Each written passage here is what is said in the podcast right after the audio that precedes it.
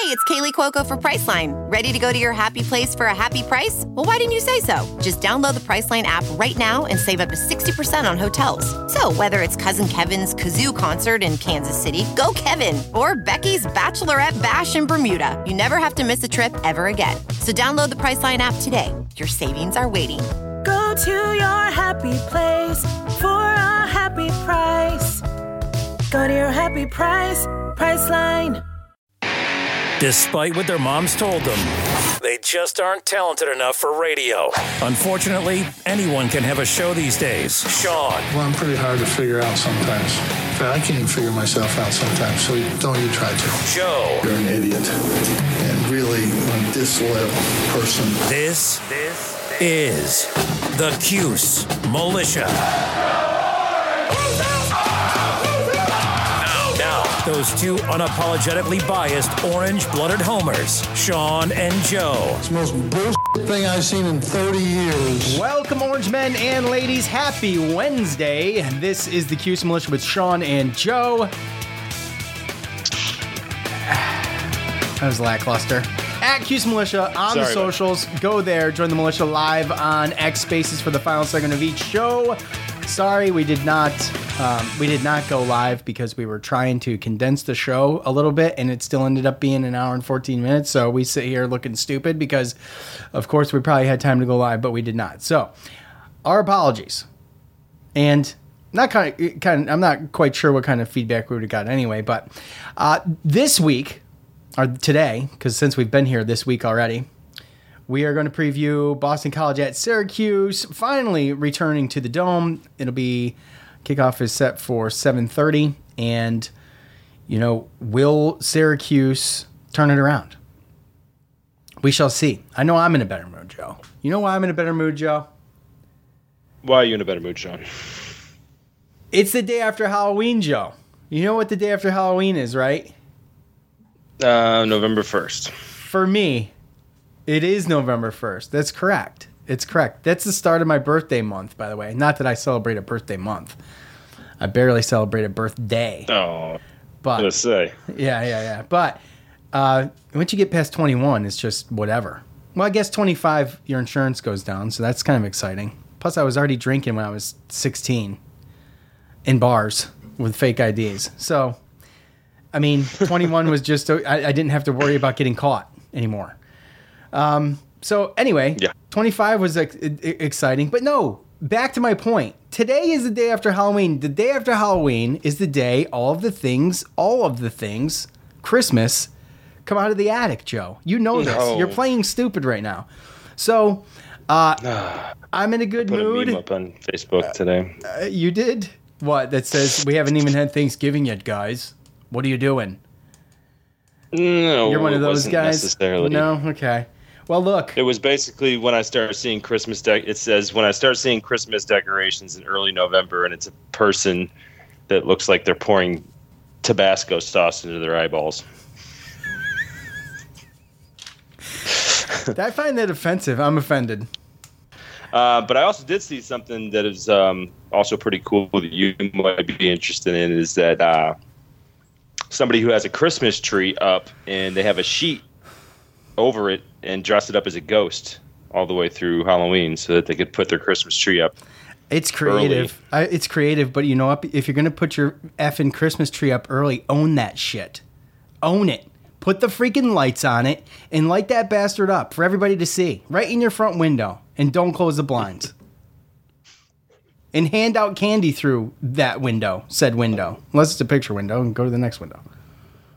Let everybody see it. Own it. I think it's creative, but nonetheless, own it. Dino Babers had a press conference, and we normally poo-poo the press conferences. Although this wasn't all it was cracked up to be by co-hosts and those alike. But Dino Babers put on the spot. I'm just saying, man, I expected more. I was like, wow, what am I going to do? It was, a blip on the radar of 20-something minutes. So, I get it, though, Joe. I mean, we talked, I get it. It was the first time, I think, that Dino's kind of really been put on the hot seat. They Jim Boeheimed him to some degree. And, we're in the 8th year of this thing, and he hasn't been Jim Boeheimed yet. And by Jim Boeheim, I mean they're asking them questions that they know aren't going to garner the best responses, right? And asking him questions about his job and, you know, have you talked to John Wildhack about if you don't make a bowl game or something along these lines? And also, right. You know, those types of probing questions, the questions that they should be asking, honestly, but it takes a moment like the loss against Virginia Tech for some of these questions to come up, which is a disservice to all of us, I think. And honestly, you know, we know he's not going to answer, but something changed after that game amongst the fan base and reporters alike. And I think that it's good that they got out there. And according to Coach, you know, there's been no talks of anything with John Wildhack in regards to his job. But, you know, he's just focused on winning, and that's what they need to do is win and the games and the kids and this and that. And that's the response you expect. But there was one question, and Joe, you'll have to refresh my memory, man, because I only listened to it once, and I didn't record anything. I thought about it, but me too. I hope. Okay, well, I listened to it at work, so I didn't record anything. But there was a question in regards to, you know, he was asked something about his job, and he said, "Oh, I'm not gonna, you know, we're not gonna talk about that. Let's talk about Boston College." He's very curt and direct about it. And the dude asked again of something. He tried to skirt around the actual question, but in so many words, it was again about his job, right? And Coach just said, next question. I mean, he was not having it, and he was not happy. Right. And we've seen Coach get a little upset, but, you know, I think he's feeling the pressure, and I think he's felt the pressure before, but something's different this time. And, you know, not that I expect anybody to lose their job. Like I said, there's still time to turn this thing around, and it was as ugly as it was. It still can be fixed. And I'm going to keep my powder dry for the rest of the season as far as all of that goes, and we're going to see where we end up. You know, and I did the same thing with Jim Boeheim, and I only do that stuff because it's not for me to say, and I don't think it's necessary. You guys all have your own opinions. My opinion is I'm just going to hold off and see, right? And that's where we should stay, right? Because at the end of the day, he still has a third of the season left, right? And we can say that it's not going to be turned around X, Y, and Z. Like, we don't know. We're not behind closed doors. We don't know what's going on. And to be perfectly honest with you, we kind of went over last episode what we think it is, right? It was better than mine. Someone had to make up for it. Right. So, I mean, we went over it, you know, an exhaustion as far as like the last episode. And honestly, I think that me and you were both on the same page as far as what the overall reason is, but it doesn't. In other words, explain everything away. I mean, I just think that he's put in. I think that overall he's put in a bad situation, right? I mean, and that could be the case. We don't know, but he could be steaming because he wants to say something that he knows he can't. He could be steaming for a number of issues. He could be steaming because he wants to defend himself and be like, look, guys, you want to know the damn God's honest truth is this, and he can't say it. And maybe that's why he hasn't talked to John Wildhack, because they all know that the answer is. And so we don't know that. It's pure speculation. Yeah. But John Wildhack talked to a lot of reporters, and he was on some radio shows this week, and he got asked a lot about it as well. So, yeah, I mean, he can't talk about it because, I mean, I'm sure if he wants to say what he wants to say, then that probably would be his job, right? So, you know, it's almost like he's keeping his powder dry. But I'll tell you, you know, listening to the Mob podcast, I mean, the players are sticking up for him. You know, Caleb Okoye-Achukwu, he had a nice little 2-minute part of that podcast where he was just like, you know, we hear everything, we see everything, like, you know, all these people, the alums, fans, like people that are saying stuff behind keyboards and, you know, behind phones and devices and stuff, like, you know, come out here, former players, instead of just, you know, talking about it, come to the practice. Well, that was directed facility, at Eric Dungey, right? I think. See what's going on. I mean, there's a lot of people. Yeah, know, there is, but ones, Coach specifically said the same thing about Eric Dungey. Right. And again, right, there's that, and there's other.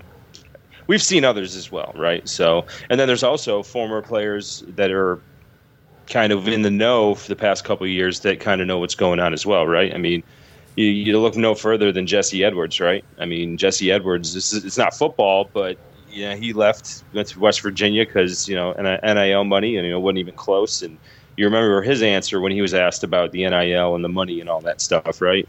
I mean, that's coming from a player saying, you know, I don't know how much universities, yeah, you know what I mean? Like, it didn't even seem like they tried to fight or negotiate or anything like that for him. It was something along the lines of that. Like, I'm not sure if they care or that's not their priority, something like that to that effect.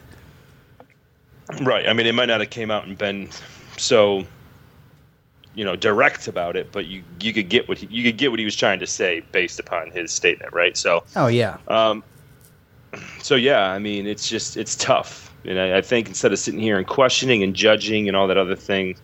I think all, you know, alumni, former players, fans, realistically, we should be trying to do everything that we possibly could do, that we can do to help, versus just sit here and be, you know, negative and point fingers and all that other kind of stuff and just give up, right?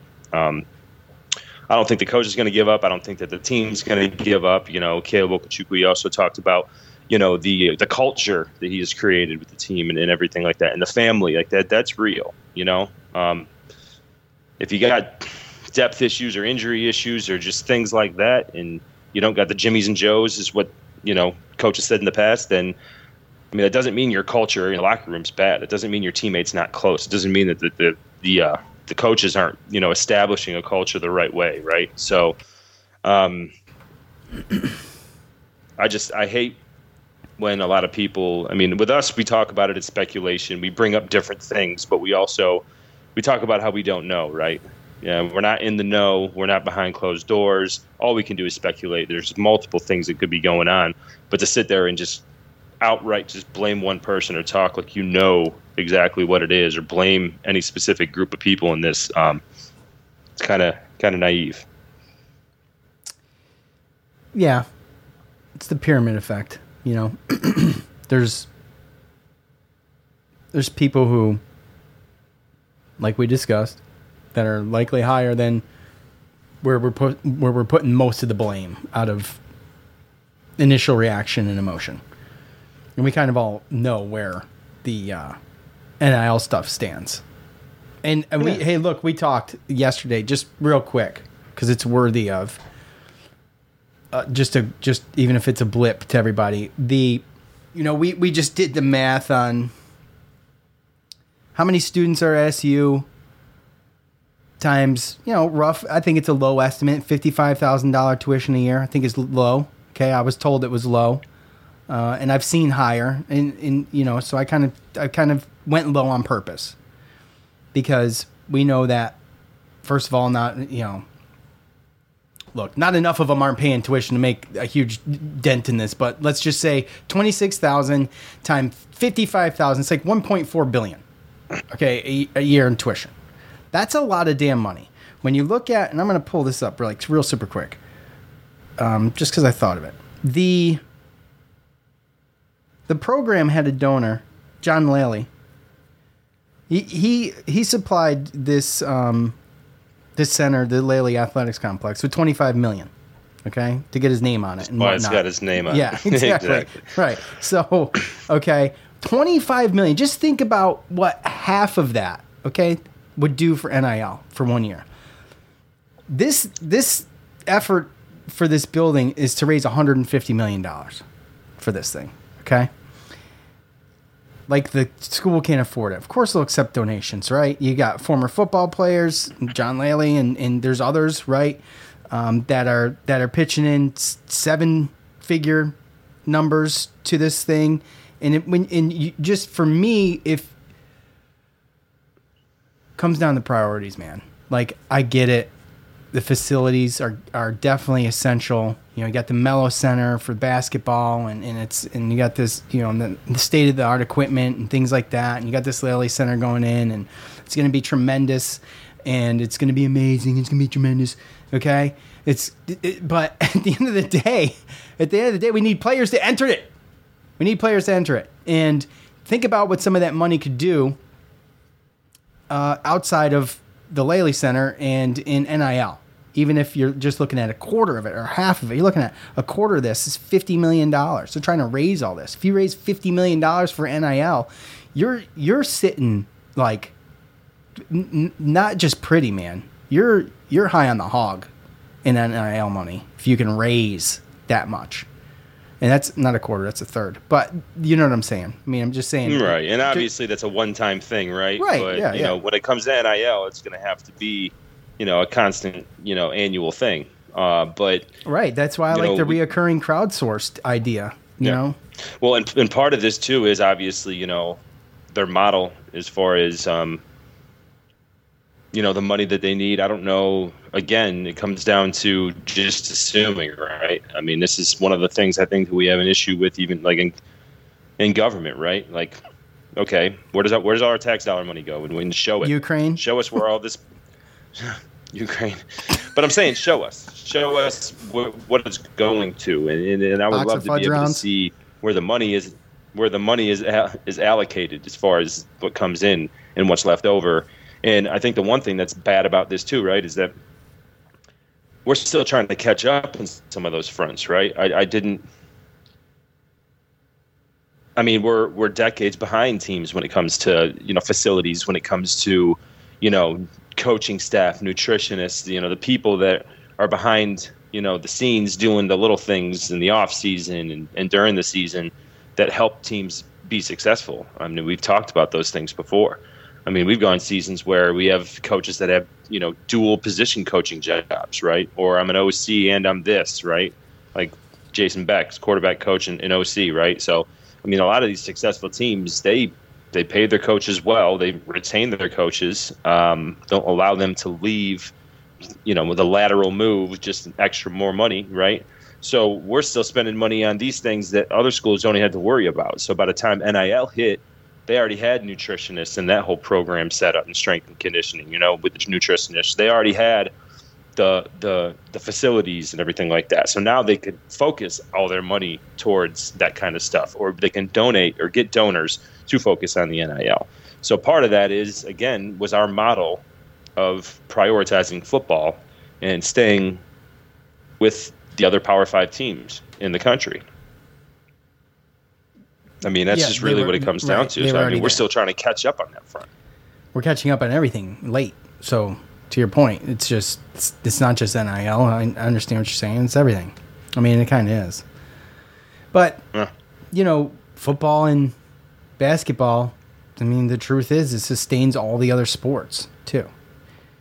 You know, when you think about just the revenue of it, sustains all the other sports, because I mean, let's be honest, most of those other sports aren't bringing in a ton of money by themselves. Mm-hmm. So it's university money, and it's allocated where it needs to go. Well, the cost of those teams are going up now too. Yeah, absolutely. So I mean, certain trips we're going to have to make to California and Texas now. Yeah, and you know, I got to thinking about that the other day. We never really gave our opinions on it, and I just got done explaining to you guys how much I love the ACC and how accustomed I've been to playing the teams that we play and how excited I am to watch these teams play each other. Like, I'm an ACC guy. It's just like it was back in the Big East. I can watch any freaking Big East game. Now, first of all, I can watch any college football or basketball game. I can watch any. But if an ACC game is on, that's where I start. And then I flip to other stuff. But my attention is focused as long as it's a decent game is on the ACC game. I just love it. But with that said, why? I don't know.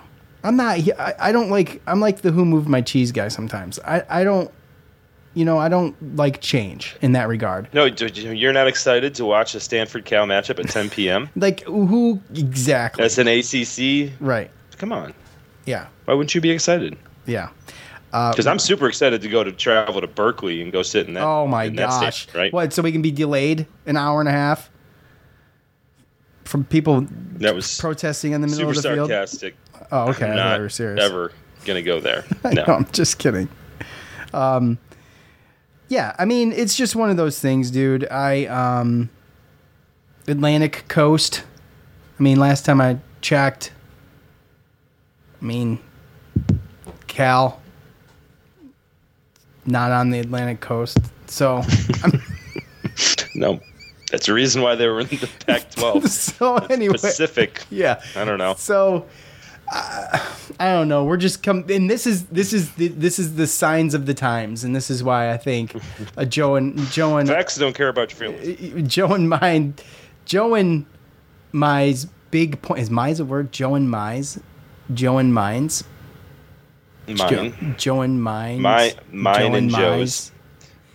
it would start Joe, I think. Joe and I's. No, because it wouldn't be I's big point. Our major point, I's big point, but Joe and Mai's point. In we the do last a podcast, and neither of us passed English in high school. No, I passed English. I just because of your wife. We already established that. Yeah, she did my homework.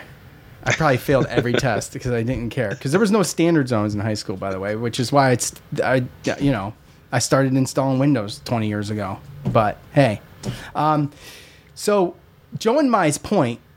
Overall, last week, it sounds weird, but I think it's right. Last week, our Sunday, was that, if Syracuse doesn't catch up, and there's a number of schools neck and neck trying to do this, which we're in competition with, I think, is this super conference and who gets in and who does not. And if you don't, you never will, likely. You look how hard it is for teams to break into D1, and even when they do, you have some successful teams. But, look at ODU. They have moments, but they'll never be a powerhouse in D1. You know what I'm saying? So it's just like one of those things. When you're in the first group that gets into this thing, when it's decided, that's where you want to be, and you don't want to be left behind. So time's ticking. The clock is ticking. And here we sit in the situation we're in, and it just sucks because if someone knows something, it's not really reported on, right? Everything's so top secret. All we are is left to here to do is really speculate because no one's broke it down for us. Because this is how people speculate the worst of things, is because nothing's broke down and nothing's transparent. And it's just the way it is, I guess, but that's why you get thoughts like what we've brought to the table the past couple weeks. Or actually, dude, we've been talking about this for a couple years. Yeah. And we've go ahead. I was just saying, I hope that our AD and Chancellor and the people in the higher ups, they understand that. And I hope that, Dino can get a shot to do that, right? You've been looking at him trying to compete with these teams, and they just got a nutritionist. They're going to get this Lolly Center, which, again, when is it going to be built, right? Is he even going to be able to see the fruits of that labor when it comes to that? That doesn't put money in kids' pockets, though. Well, and then there's the NIL. If they're not going to maximize their – I would just hate for him to be a scapegoat, get fired, and then they bring in a new guy, and all of a sudden – it's the same thing. Well, no. Now all of a sudden they change their tune. They start putting money into it. Now this guy's got a nutritionist. He's got a damn Lally Center. And then now he's got, the AD and them actually allowing him to use the NIL money. So now it looks like it's Dino's fault if he were to be gone, right? Versus is Dino going to get a fair shake with them maximizing their efforts in the football program? I think that regardless of whether they want to or not, focus their attention on NIL. If Dino goes, their hand is on the table, and so is that new coach's hand, and they're going to have to commit to some level of it because. Oh yeah. So regardless, it's going to happen because a new coach would be absolutely crazy, insane to come in here and not have NIL. Is the number one or two thing on his list to be able to, have some control of, right? And this goes to all of the head coaches, really. Not for anything. You could say the same. It's just football so big. So there's so many. There's 83 players on the roster. I know they're not all getting NIL money substantially, but you got to think. You want to bring the big names in. You want to have some depth. You're going to have to pay out, and football is going to take the majority of that, right? So, you've got to come into the situation if Dino, if hypothetically speaking, if Dino goes and a new coach comes in, that person who comes in would have to be crazy not to put that as high priority and let that be known to the AD and Chancellor in regards to NIL. Yeah, well, and that's really what it comes down to, too, right? Is, and I see it in the corporate world all the time, right? There's people that are up above, higher than the coach, you know, or higher than the manager, right? Higher than the shop supervisor, that are not really maximizing their efforts and holding people accountable so that they can be as successful as possible. And then all of a sudden, when they're not, they blame that supervisor, right? They blame middle management, and they get rid of that manager, that coach. To me, people that are just stopping at, oh, well, it starts with the coach. Oh, it starts with the coach. Well, there's somebody that's his boss, and then there's somebody that's that guy's boss. Right. And are they maximizing their efforts? Are they putting everything into it? And to me, I mean, you don't sacrifice the culture that you have created over 8 years in, like, again, first year kind of group of new coaches. I mean, you look at the coaches, I don't think there's that many coaches on that staff that have been there for more than 2 years. So if he's not getting 100% the support, and, you know, people above him aren't maximizing what they're putting into this football program, then I think that it's very, very hard to give a fair assessment of the coach against other teams from this conference that they're getting all that support from the AD. They're getting the NIL money, their facilities and coaches and all that. That whole thing has been set up for decades.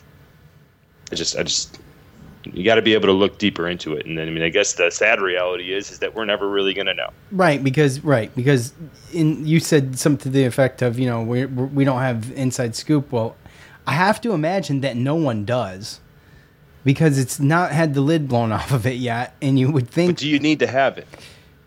Do you need to have it? Well, we sit here and say this stuff, and I don't know how accurate we are. That's why. Well, we can say that because it is speculation, right? Because we're actually never going to get. I mean, unless you put the guys on the stand, right? But at the end of the day, when you're seeing all these starters leave because of money, we know, and, right, and we're exactly seeing coordinators and stuff like that. You know, I think us saying that we're not putting all the eggs in the NIL basket, and that people above Dino isn't helping out like they should. I don't know. I don't think that's speculation, because there's been actions that have proven that to be correct, whether they want to say it or not. Right. And I think that, you know, with that said, absolutely any head coach would be all about using NIL funds to better his program. He's not just going to sit there on the sidelines, and someone's hands are tied. But I think it's cowardly of the university to not be a little bit more transparent about what their plans are for NIL. You know, we talked about $2 million in NIL money at the beginning of the year. Do you remember that? I'm like, oh, it doesn't seem too bad. How dumb were we to think that didn't seem too bad? At least me. I'll speak for myself. That was dumb. I was like, oh, well, they seem to be doing pretty good. You know, got 2 million goes fast in a football team. No shit. I mean, it's a drop in the bucket. This NIL stuff is way beyond a $2 million kitty sitting there, waiting to get tapped into, because it sounds good at first, but when you look around the league and you're talking about, you know, the vehicles kids are getting, and you know, one kid for Miami last year pulled $800K. I mean, it would have taken the three-fifths of that $2 million would have went to just keeping Jesse. Exactly. So I mean, it's nothing. That $2 million that we're like, oh yeah, it seemed to be on the right track. Well, how dumb was that? I mean, I'll sit here and say that was dumb of me to even not criticize that. That's how naive I am about that. So yeah. To your point, yeah, I just don't. Yeah, I know. You make good points. I mean, there is proof to show, but I'm one of those types of guys, like, I want to hear it. I want someone to say it. I want to read it. I want someone to report it. I mean, something. And maybe they are. But I just don't pay for it, so I don't see it. You know what I'm saying? I don't know. But you got to imagine with the people that contact you and I all the time via social media or text message, DMs or whatever, that if there was something out there and they know we talk about it all the time, that if they read something, they would forward it to us. So honestly, I don't go searching for it, because anything that is conducive to this show or the programs comes across my eyes anyway, because someone will send it to me. Period. I don't have to go look for it. So if it was out there, I feel like I'd see it. With those stats I read about the Laley Center, those came to us. Okay, it was in a group text. So, you know, I don't have to look for it. It comes to us. So if it was out there, I'd see it. It would have been really nice to you know, have the school pay for that center to get built and let that money go to NIL. Then that Lally guy would have said $1 million a year he could have put in for the next 25 years. Well, if he wanted his name on it, I'm sure there's a price he could have paid to put his name on it. I'm not sure it needed to be $25 million. I mean, it seems a little steep. Right. You know what I'm saying? It's a little steep. Mm-hmm. Right. Former player, former alum. I mean, I don't know. I think you could get in there a little bit under that. But with that said, man, this is a conversation that's going to continue, and I think it's obvious coach isn't happy about it, and I think it's obvious that it's affecting enough now that more people need to be talking about it, and not just this little podcast. And I don't know if they do, because you can go to places, and I've looked at our favorite spots, and I don't see a ton about NIL. In criticism and questions in regards to it. So I don't know if people are doing or saying anything about it, but I just haven't seen it. And maybe we're being ridiculous, but I doubt it. No, that's really what it is. We can't speculate what our defense or our offense would have been if we could have retained our talent and then, maybe had a little bit of extra money to get that Tez Walker type player, an NFL receiver in the MAC. I'm not even asking for. You know what I mean? Yeah, I'm not even asking for individual. I'm not asking for funds. Alabama money. Right. I'm just saying, let us retain our starters. Let us. Even this year. I think that the new change, the new style that Syracuse basketball has, and the talent and the athleticism that they have, and kind of sneaking up on other teams and being different. Like, I think that we could have a really good year, but I think that there's going to be a point, and I don't know if this is something that we're going to, be able to come back and say, I told you so, but I think there's going to be a certain point this year where we're Jesse Edwards away from being a Final Four team. I really think it's going to be something like that. Or, or if we don't make the tournament or we're right there at a bubble team, it's like we were Jesse Edwards away from being a top 25 team and getting Syracuse right on track. You've heard of on3.com? Yes. Okay, on3.com has top Syracuse NIL players listed right here. Okay, here's the top five. I'll start at the bottom and go up. Fifth, Rondae Gadsden. Just take a stab at it. 400,000. 74.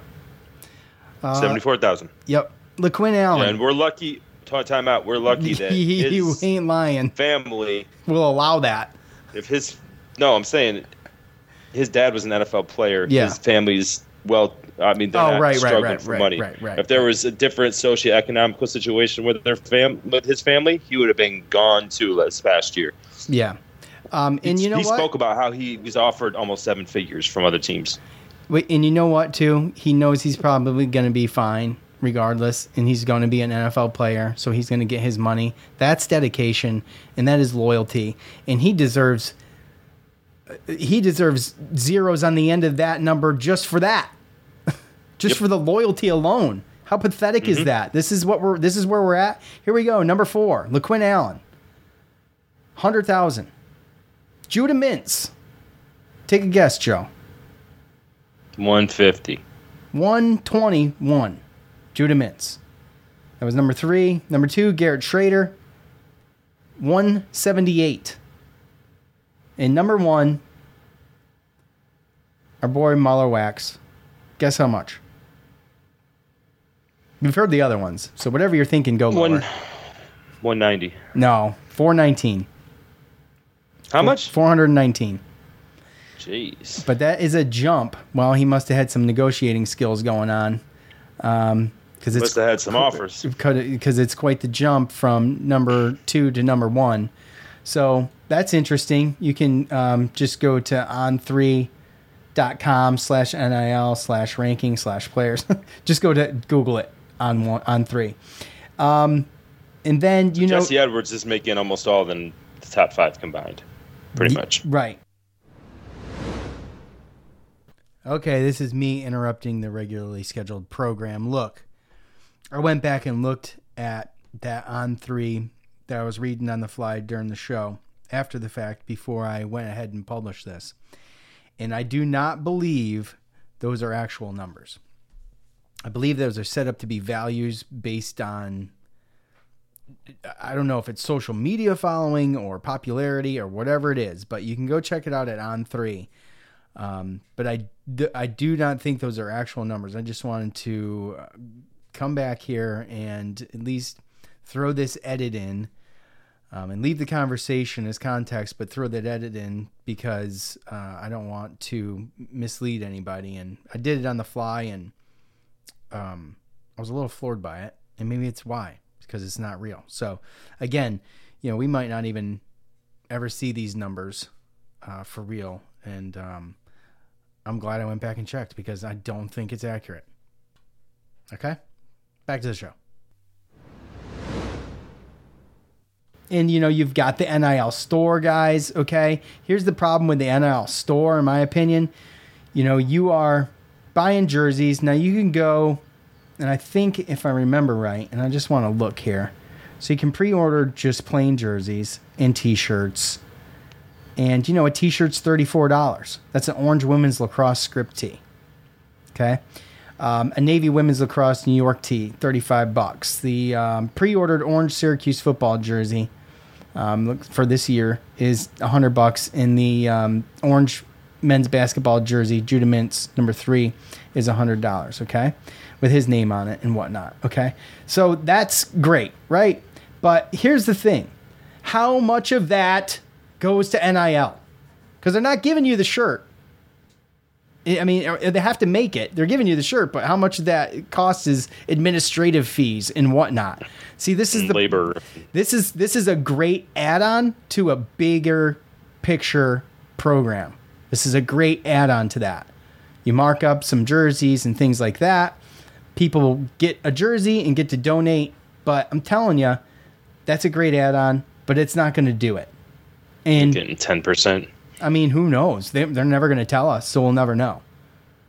And I mean, really, that's all I see. That's really all I see. September 12th, 2012, Syracuse.com. Syracuse Sports has new collective. I don't think I can read it, but I can read the headline. If you're going to compete, you need to have a good NIL program. That's a quote. It looks like it's a quote from the AD. So, well, don't you say. Oh, don't you really? Say, John. Johnny. Can I call you Johnny? I think I shall. A year before that, he had something else to say. All right. Okay. Well, that was fun. Anyways, I guess we can stew on that over the next few days. You know, it's a more important and bigger conversation than the actual preview of this game. So it actually is, and we've spent about a little over a half an hour on it. And look, I'm not patting ourselves on the back, but this seems to be coming up a lot, and I don't hear anybody else talking about it. Joe, you listen to other podcasts, Syracuse sports podcasts, right? Oh, I mean, yeah. Are you weaning yourself off? I mean, how I'm not weaving myself off. It's just it seems like Locked On has been, I don't know, they haven't had an episode since the 20th. Okay. So, and I do go back and I listen to some, like, 30-minute snips of some of the local ESPN radio stuff. So, and they have been, I mean, they had Wildhack on. They do talk about that a little bit. But... Fair enough. I think that's probably where you'll get it though. But I'm talking about, and that's a good place to go is those guys over at the ESPN radio programs and stuff. It probably is, and I don't listen mostly because I don't have the time, and I like to keep my head clear of that stuff because I don't want to sound like I'm repeating somebody. So. And if I do repeat somebody, I'll give credit. And if I listen to a program and I get a bunch of stuff out of it, I'm just going to have to regurgitate everything they said, which is not fun for me. So, you know, I think it picks up steam. I do. I think within the next few months going into basketball season, the NIL conversation and some of that stuff picks up steam as far as the reporting goes. We only have a reach of so many, and I don't want to turn us into an angry group, but I'm just thinking to myself, it makes me feel crazy that I feel like we're the only ones that spend time on it, and I don't want to sit here and beat a dead horse either. So, you know, I don't. I mean, you know what I mean? I want to keep the conversation fresh. You know what I mean? I don't want to repeat myself all the time. And I feel like we're being directed towards a new phase of this because of where the program is, and because the coach is on the hot seat, and because we still aren't getting answers. And yeah, I saw John Wildhack on ACC PM. All he talked about was the schedule that came out. By the way, you can look at the schedule through 2030, huh? What, Joe? He was on the board. Yeah, okay. Coach's board of making that schedule. So. Right. And the schedule's pretty cool. I mean, for what it's worth, you guys can check it out anywhere. Schedule next year looks a little easy, but the year after that looks like hell to pay for the easiness of next year. Mm-hmm. And then we play Pitt for the next 7 years, which is amazing. I wouldn't want it any other way. When was the last time they didn't play Pitt in a football season? I thought there was one recently, but it was like one. It's been a long time. It's been a while. Yeah. So, anyways, I hope that tradition continues, and that's another thing that will fire me up is if they start taking tradition out of it, and the Syracuse Pitt game's tradition to me, and I just hope that remains. But for the next 7 years, we're safe, and there's no sense in talking about the schedules. I don't think now, but you can go look at all the schedules all the way through home games and away games broke down strategically each year from 2024 to 2030. So you can check that out. You got to figure that out. Here's what we're gonna do. We're gonna limit the pick segment. We are gonna go live for the preview. So let's do that right now. Nice one. Smell the beer. Man down. All right, the Orange will finally get another home game. It's been since the September 23rd against Army. By the time we get there, it'll be about 6 weeks ago, which is absolutely insane to me. So finally get back in the Dome against Boston College this Friday night under the lights. It's always under the lights inside the Dome, but it will be at night.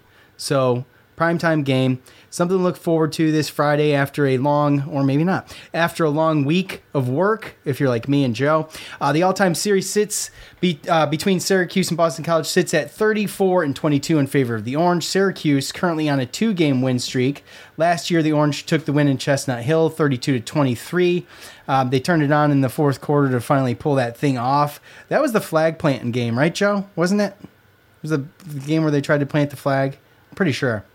I think Shrader was amazing in that game. He went 21 for 27 for 285 yards and 2 touchdowns. Sean Tucker added another 125 on the ground with another 2 touchdowns.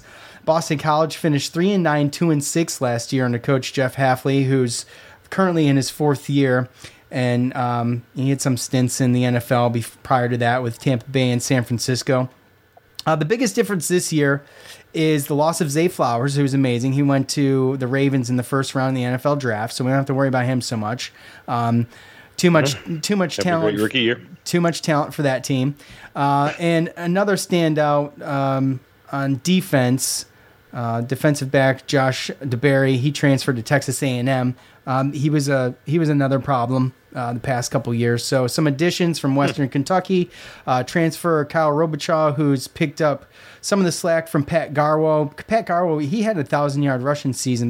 Pat Garwo III had 1,000-yard rushing season a couple years ago. I think it was 2021.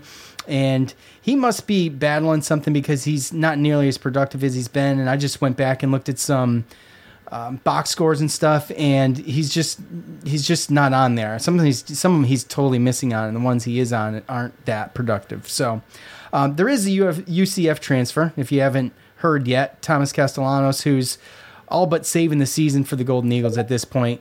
He leads the team with rushing yards with 673 and 9 rushing touchdowns. He's 120 for 205 for 1,549 yards through the air with 11 TDs. Does have 7 interceptions, though, but a guy who's versatile, the cookie cutter type that Syracuse has struggled with. so far this year and in the past. Currently, Boston College, they're on a 4-game win streak. They've beat UVA, they've beat Army, they beat Georgia Tech, and they beat UConn last week. In those 4 games, the Golden Eagles have rushed for 1,078 yards, an average of about 270 a game. So in Syracuse's 4 losses and their streak that we're just getting over, hopefully, they've given up 837 yards on the ground, letting an average of 210 yards a game get through. So Syracuse at this point, it's not as everybody knows that it's they've been proven that they can't stop the rush. I mean, this kind of is a lingering thing. They rank 78th in the country against the run and 95th overall defensively. I know, when we look at the overall for the country, it's a stat that can be skewed, but it is a stat nonetheless. And, to put it into perspective, and again, easier teams, but they only gave up 356 yards to the first 4 games. So Boston College, their rushing game is high bar right now. And the longer the season goes, the better they're getting. And for Syracuse, the longer the season goes, the worse the defense against the run is getting. And it's just, teams coming into their own and having Castellanos kind of get in the driver's seat and get comfortable. And like I said, he leads the team in rushing right now. So he does make some mistakes, though. He's made some questionable decisions, and with the 7 interceptions, 11 touchdowns, it's apparent, he's still coming into it. But and their defense is kind of up and down too. So it's one of those things where our offense is really going to need to get going to do anything, because they can take advantage of Boston College there. But with that said, as we've talked in the past, couple weeks, looking at teams that are getting better while we're just kind of treading water, Boston College is one of those. If you asked me 2 weeks ago, I think Syracuse just doesn't have a problem with Boston College. My thoughts on all of that have changed. So... and they're on a tear. They're on a 4-game win streak. You might say, hey, well, it's time for them to lose, right? Or maybe they're riding so high on the horse that they just see the blood in the water and that's it. And they come out and they start strong, and if Syracuse comes out sluggish again, they're going to get punched in the mouth again. And that's pretty much it. So, Joe, what else you got as far as Boston College goes? You hit pretty much everything that there is pretty much to talk about. I can expand a little bit further on what you were saying. 2-3 weeks ago, they beat Army 27-24. You're like, all right. You've seen some of their losses and things like that. Virginia was looked at to not be a great team, and they only beat them by 3, right? But then you see they go to Georgia Tech and win, and we just saw Georgia Tech beat North Carolina. And even though the UConn game was 21-14, they had 44 minutes possession, and they had way more rush, just overall yards. They had 2 turnovers that probably would have resulted in scoring drives, so that would have been a little bit more inflated, obviously. So realistically, you're looking at a situation where things that have happened 4 weeks in a row, basically, for us have to change. Otherwise, it's probably going to be the same type of situation. We thought the same thing about Virginia Tech and coming off a bye, and Virginia Tech has a running quarterback. I think he's a little bit different of a runner than Castellanos. Castellanos is a little bit smaller. He's 5'10", so he likes to get outside of the pocket. If we can keep him in the pocket, keep him from rushing, things like that, then it's going to be difficult for him to pass. But again, we've struggled with running quarterbacks, right? And depending on how healthy they are, that's one thing Jeff Hafley did talk about. And the presser was, that he was worried about certain people being healthy, which of course you don't talk about, so we don't know, as an opponent. So maybe there's an offensive lineman there or something like that, to where they got to come in and play and take over for somebody. I don't know. But, to see the way that they're rushing the ball and the way that Castellanos is running around, it scares me, considering what I've seen the last 4 weeks. So, I get it. There's nothing the last 4 weeks has shown that makes you think that they're going to win. But I think that they're embarrassed. I think that with all this opportunity, I mean, if there's going to be a time where the kids are going to come out and they're going to play for their coach, you know, it's going to be against BC at home, you know, because that is a rival game. People don't want to talk about it, but it is. And Dino talked about it in his presser how, you know, it's different. The game against Boston College is different. So, yeah, I mean, they got to go in there and do exactly the opposite of what they've been doing as far as, you know, the beginning of the game and stuff like that. So I don't know what to see. I mean, he said in his presser that they're definitely making a change. One significant change. One significant change. I don't know what that means, and that's hard really to say because, I mean, realistically, that's either the way that they're setting up, the way, you know, whether it's bringing in a fullback, bringing in, you know, having a tight end or two tight end, you know, that type of stuff as far as how they're going to run plays. Or to me, it's like, what else would it be? I mean, what do you think the chances of that significant change is that Shrader? What are the chances I think that is? First of all, yeah. I think that's a terrible idea. Okay. And I didn't say that it was. I think the chances are, it's 0% chance that that's Garrett Shrader. Okay, so then what is the significant change then?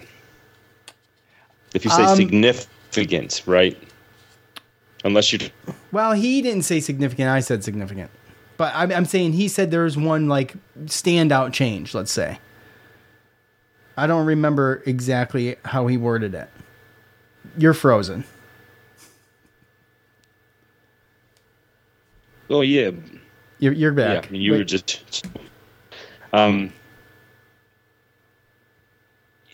but what else would be significant? I mean, if it's not a complete... They're on offense. There's a complete overall group, and what one change is significant.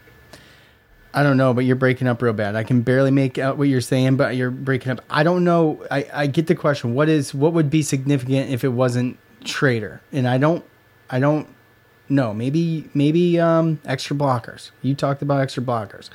Maybe it's something at the wide receiver spot. I don't know. You know, we know that Kalen Ellis is likely to still be out. Trevor Pena is likely to still be out. So with all of that said, he said Kalen Ellis is going to redshirt. Oh, that's right. He did. That's right. Yep. And he actually talked about Trevor Pena, and he kind of pushed it off like we just don't know what's going on yet. So who knows what's going on there? I mean, that's a whole big question mark in general to me, the Trevor Pena thing. So, who knows? But I don't know. You know, I just don't think. Okay, look. Let's just say. Let's say you put someone else in at quarterback. I don't know, man. I think it's a bad idea. I'm not a coach, but if I was the coach, that's the last change I'm making because I just don't see anybody holding the stick to Garrett Shrader. And you can love him or hate him. That's just how I see it. I don't think that's... I don't even think that's a thought. I don't. I think he needs more help. And by help, I mean maybe, you know, some more blocking. What did they get, you know... Dan Villari? We can put Garrett Shrader at tight end. That's the only option, right? Right. I mean, that's the only option because Marvin Harrison ain't coming through the door. Right. Ain't walking through the door, right? So right. The receivers are what we got. Right. So, I mean, I don't know, man. I guess it'll be interesting. I mean, the depth chart already came out, by the way. And, of course, they could just bluff the depth chart. That's not anything new. They've done it before. But... I don't know. Just put an or there. Yeah, exactly. I mean, I don't know. I don't see it being the quarterback. Let's see though. Let's see. We got Jimbo. Cuse Jimbo at Cuse Jimbo on Twitter. Unmute yourself if you'd like to say anything. Request to speak. Hey, good evening, fellas. What's going on, man? How you doing? I mean, obviously, from a Syracuse perspective, you know, I could be doing better as well as everybody else in here. You know, it's been literally a Jekyll and Hyde season so far. Yeah, agreed. I think the only unpredictable game, the unpredictable outcome, I think, minus scores, I'm just talking wins, losses, would have been the Virginia Tech game for me. What do you think? Man, well, that and even, like, when Georgia Tech played Miami, I mean, like, even before they had the win this past weekend, you know, that was kind of a toss-up to me, too. Yeah. Yeah. How are you feeling going into the Boston College game? I mean, obviously, we've been demoralized a little bit. Our spirit's a little broken. But how do you feel about Syracuse getting back in the Dome and being able to recover and getting back in the win column? Well, obviously, this is a must-win game for us. But, you know, if you were to ask me, you know, this – if you were to ask me about this even after we got clobbered against UNC, I would have been like, hell yeah, we got this, no doubt. But then, you know, you watch just how we just weren't even competitive against Virginia Tech and – well, Florida State, I kind of saw coming, unfortunately, but Virginia Tech was obviously alarming, and I'm just like, man, I don't know.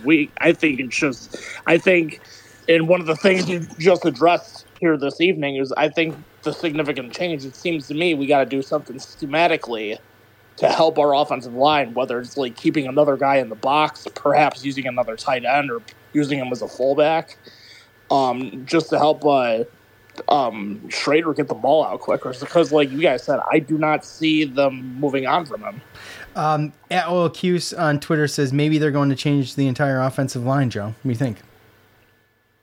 I mean, yeah, it could be a possibility. We talked about that, right? Yeah. But it's, again, too, there's other things you can do too, right?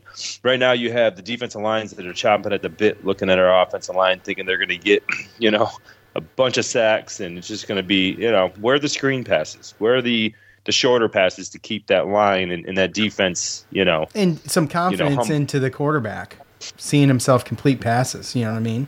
Yeah. Yeah. There's ways that you can temper the aggressiveness of a defense. Jimbo. And we need to do it. Before I let you go, how about you give me a score? What do you think the final score of this game is going to be? Ultimately, I do think we can win this game. I'm going to say 27-23 Syracuse as of right now. Okay. All right. Well, that's good. You at least excited? Are you going? Are you in Syracuse? Unfortunately, no. I actually live in Schenectady. I work, ironically, Friday through Sunday of all days. So, like, I actually had to take off. I actually had to take some PTO off work on Saturday. We played Clemson, so. That's, hey, you are hardcore. Now, as a boss, I don't know if I'm improving PTO for anybody to take off to watch a game, but you know what?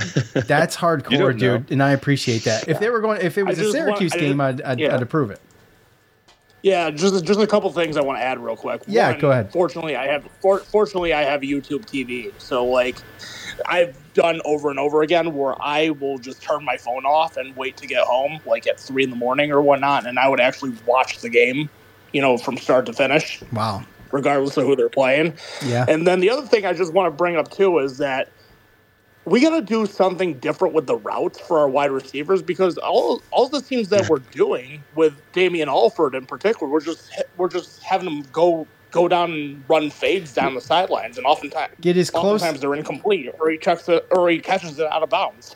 Well, because it's run down the sideline as close to the out of bounds line as you can, and I'm just going to chuck it, and that's why. And he's made some great catches out of bounds. Oh yeah.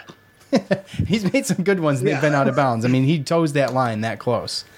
Anyway. Well, Jimbo, don't be a stranger, dude. Appreciate you coming on, man. Yeah, no doubt. Thanks for having me on. Yeah, absolutely, buddy. Take care. Have a good night, bud. Yeah, man, to Jimbo's point, man, I mean, we've talked about that, right? And we've said that, you know, last year, how many balls would Rondae Gadsden catch down the middle of the field, down the seam, things like that. You know, that seems like the receivers, you know, the other receivers, once he went down, it's been difficult for them to make it up, right? I mean, you saw Amari Hatcher. He went across the middle. He caught a good pass, but got his bell rung a little bit.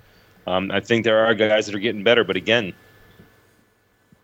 these are guys that are taking on significant roles and trying to make up for production that is really kind of hard to mirror when you're talking about Rondae Gadsden. Jeff, on Twitter, unmute or forever hold yourself, buddy. Jeff A. What's up, guys? How you doing? Good. How you doing, man? What's up, bud? Oh, man, I'm all right. Hey, how you doing? I don't know what to think of this game, guys. I really don't. I think similar to everybody at this point. A few weeks ago, this was penciled in as probably the 6th or 7th victory of the season, maybe even 8th based on how we started. Yeah. Probably not 8th, but you know. And I don't know, man. I got to tell you, at this point, I'm leaning towards an L. And I'll tell you why. Let me be frank about it. I'm worried about the fact that what's holding this team back beyond all the injuries they're facing is I don't feel like they're being put in a position to win with the kinds of plays that are being called for them. Now, part of it's because the offensive line issues. I get it. But the kinds of plays that we run, you know, 4 yards, 3 yards, 6 yards, 2 yards, chunks. We don't do anything bigger than that. So you can have 2, 3, 4, 6 good plays in a row, and then you have one negative play, and you're in a position where it's a 2nd and 15. You know they're going to run it on that down, and suddenly you have a 3rd and 12 that you know we don't have a position. We're not in a position to convert because we don't run plays like that. That seems to be what happens so often, especially early in the game. Puts us back on our heels. We fall behind by a score, and suddenly we have it back in our heads. Here we go again. So that's my concern. Well, I mean, it's totally relevant, I think. And, you know, the past few games, especially at the start of these games, being put in a hole early and then, you know, being forced to start 1st and 15, 2nd and 20. You know, 28. 20, 2nd and 28. Yeah. So, I mean, that's where we find ourselves in.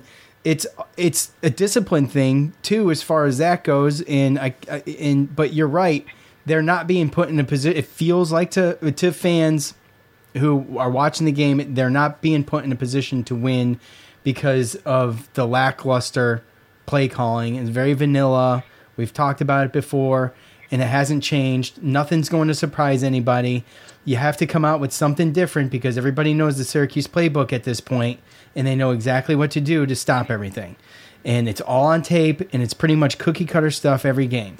And I think that gives any team an advantage when they're playing Syracuse. How very mediocre the play calling is, and you're right. I mean, it's a good way to put it, that they're just not given the opportunity to win to some degree because of the play calling, because of the issues with the offensive line, because we lost Rondae Gadsden. I mean, there's a lot of... I was going to say, injuries are definitely a reason. Yeah, absolutely. There's a lot. I mean, it's not just the only reason, but that's where you have to, to Jeff's point, that's where you have to actually start to evolve your game, is to make up for some of these negatives with coming at something different on offense and surprising people and getting creative. And, you know, it's almost an insult to these guys, which is NCAA is basically semi-pro, you know, football.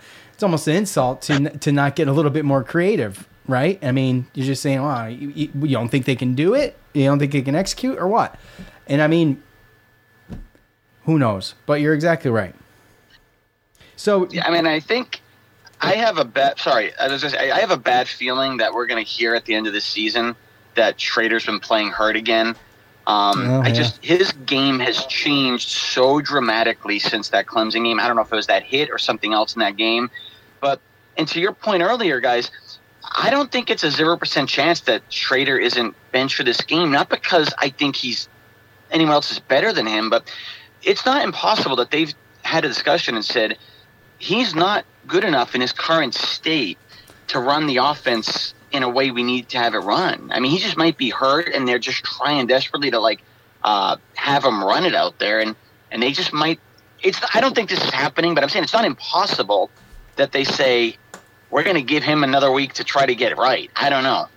Well, let me ask – and look, I admittedly – I'll tell you what. I have a thought about this. Okay, well, you – I have a thought about this. Sorry, Joe wants to talk, Jeff, and I want to get your score. Let's see what Joe has to say, okay? Go ahead, Joe. All right. No, I was just saying that – you know, we talked and they talked about it all through offseason, right?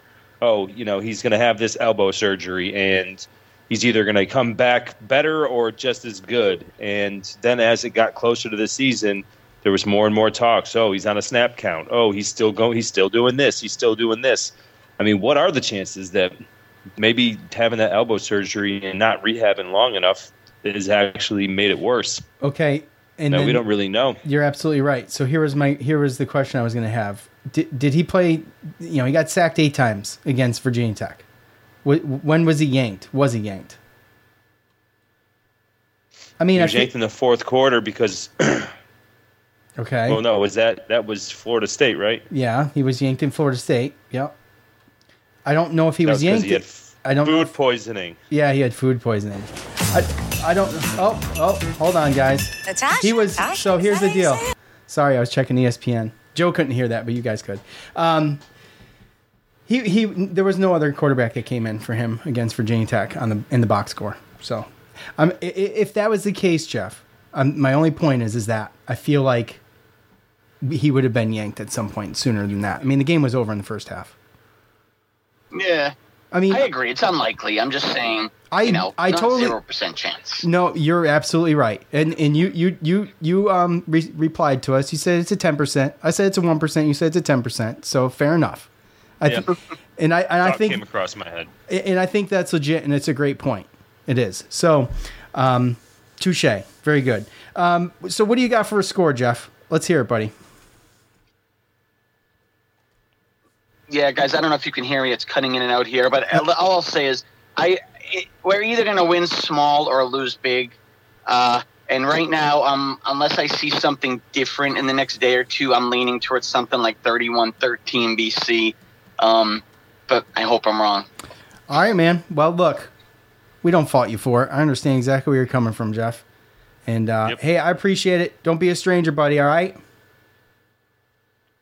All right, take care, guys. Thanks a lot. All right, you too, man. Thank you. Have a good one, buddy. We got him rolling in here. And the next one on the list. Where is he? Oh, here we go. Let's see. Our boy, Captain Patrick. Unmute forever. Hold yourself, Cap. He's holding himself. That doesn't surprise me one bit. I know he's scampering away from the family. Yes, Cap. Did you end up in the bathroom? No, media room. Anyway, right now. What's going on, dude? Shit, I gotta go to dinner here soon, so I don't have much time. Okay, well, give it to me then. Yeah, stop. I appreciate you guys sticking with the team, right? Because I think a lot of people are failing. I probably would bail on this team if it wasn't for you guys and a few other people. So I know it's hard, but the podcast is still great. So that's fun. Looks like you have a lot of people listening. So that's good. Appreciate it, buddy. On the downside, though, God, how is Syracuse going to stop the run? Right? How are they going to stop the run? They look like shit. The offense is terrible. I don't understand how. Yeah. Oh yeah. Get ready. How is it Farmer? Is it Farmer? Yes. That's the offensive line coach. How the hell does he still have a job? That's a brilliant question. Incredible how freaking bad.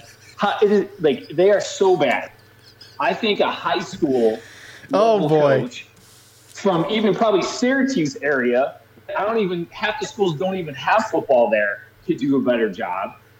And, I mean, is Dino trying to lose his job? Is he doing that new, Gen X thing where they do the quiet quit where they kind of just don't show up and they're working from home but they're not? I don't know. I think this season is probably one of the worst fucking seasons I've ever seen in my life. Jeez. Hopefully we can figure this out for next year because the schedule for week – yes. I don't know how Wildhack could even freaking put up with this bullshit.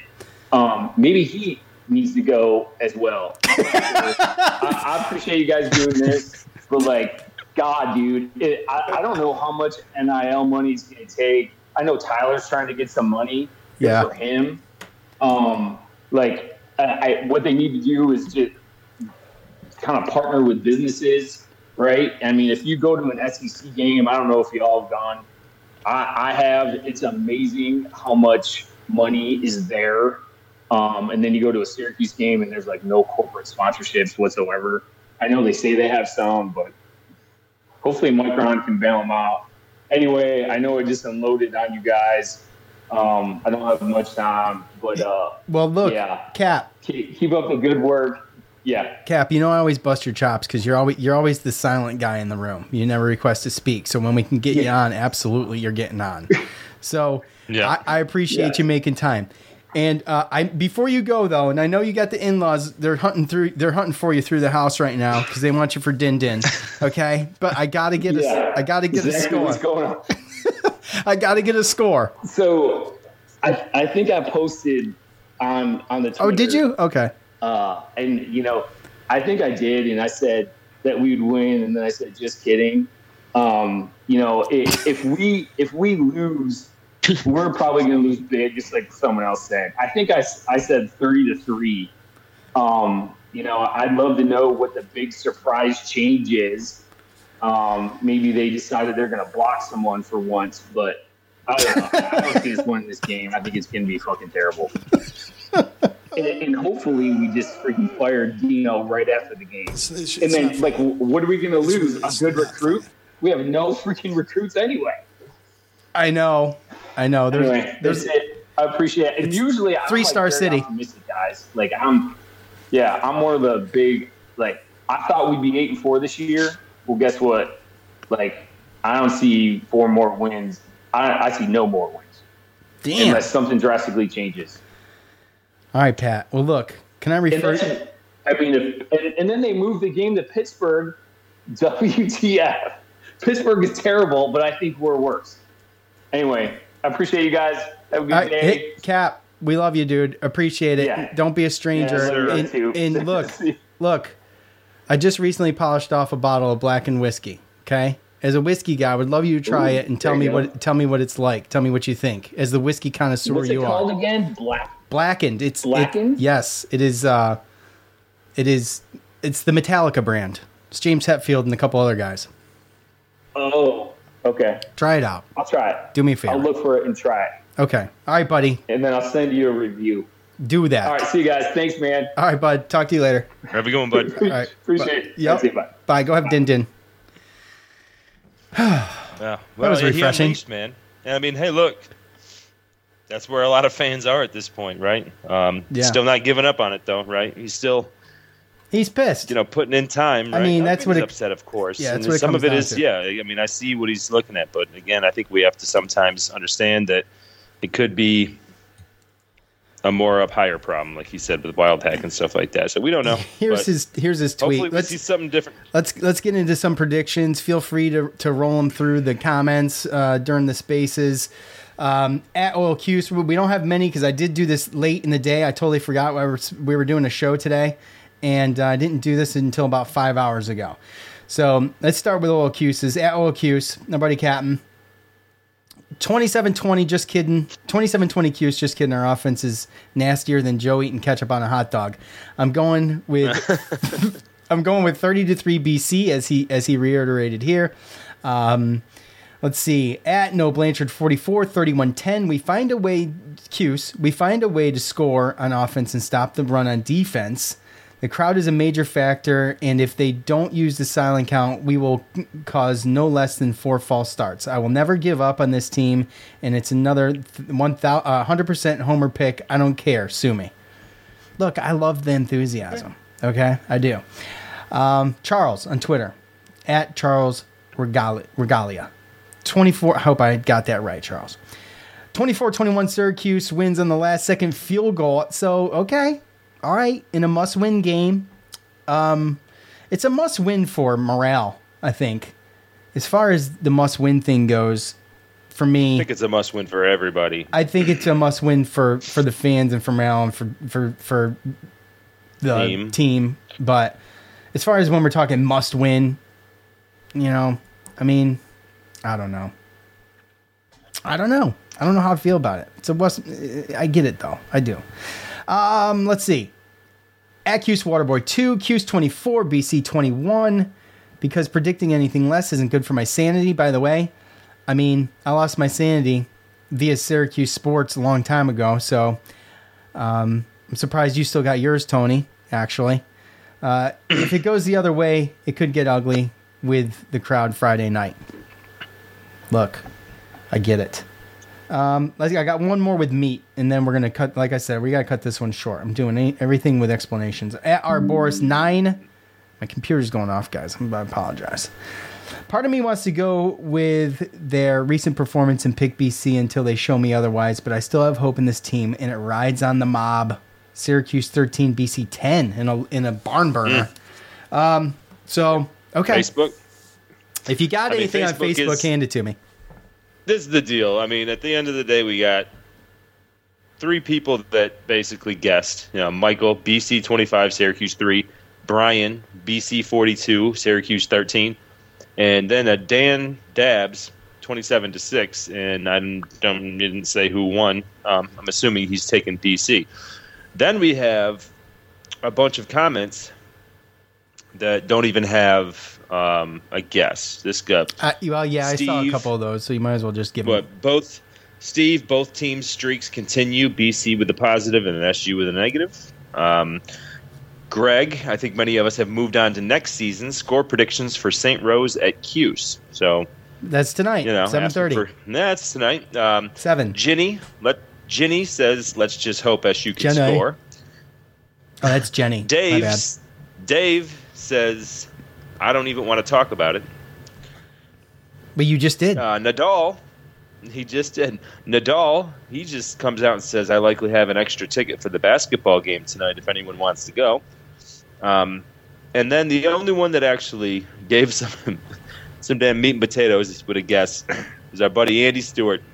Oh, yes. Selling vacuum cleaners. Love Andy. He's made his way from Florida, going to the Florida State game, to Blacksburg, going to the Virginia Tech game, and now he is currently outside of Rochester visiting family. Could have gone to the Boston College game on Friday, but after attending the Florida State game and Virginia Tech game, I'd rather fly home back to Florida early than sit through that embarrassment of what Syracuse, New York calls a football team. You know that gif with the dude from The Office, Steve Carell from The